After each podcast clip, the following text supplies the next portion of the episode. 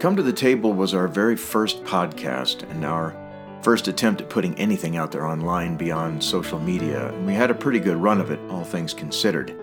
We barely promoted it because we didn't know how, but we did gather a small following, and for the sake of that following, we wanted to give Come to the Table a proper conclusion. The podcast was always just our weekly Bible studies shared with the world. When COVID panic made live streaming necessary, all our services and Bible studies went live, and our podcast became redundant. We were sending it up to both Facebook and YouTube already. So, no more Come to the Table as a separate podcast. We just don't need it. You can catch our Bible studies live streamed from New Testament Christian Church of Cheyenne every Tuesday night at 7 p.m. Mountain Standard Time on YouTube, Facebook, and even Instagram. We have, however, begun a brand new podcast, and we're working on another.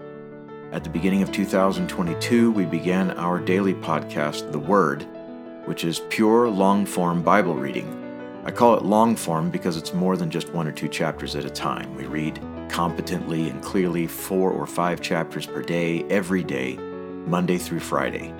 This paces our reading to complete the entire Bible in one year. The benefit of this is listening comprehension. Not everyone reads well or has great reading comprehension, but their listening comprehension is off the charts, so we cater to that.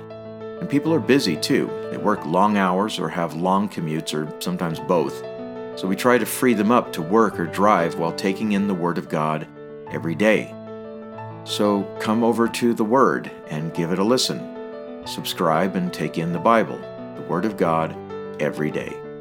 Thank you for tuning in to come to the table and may God especially bless you.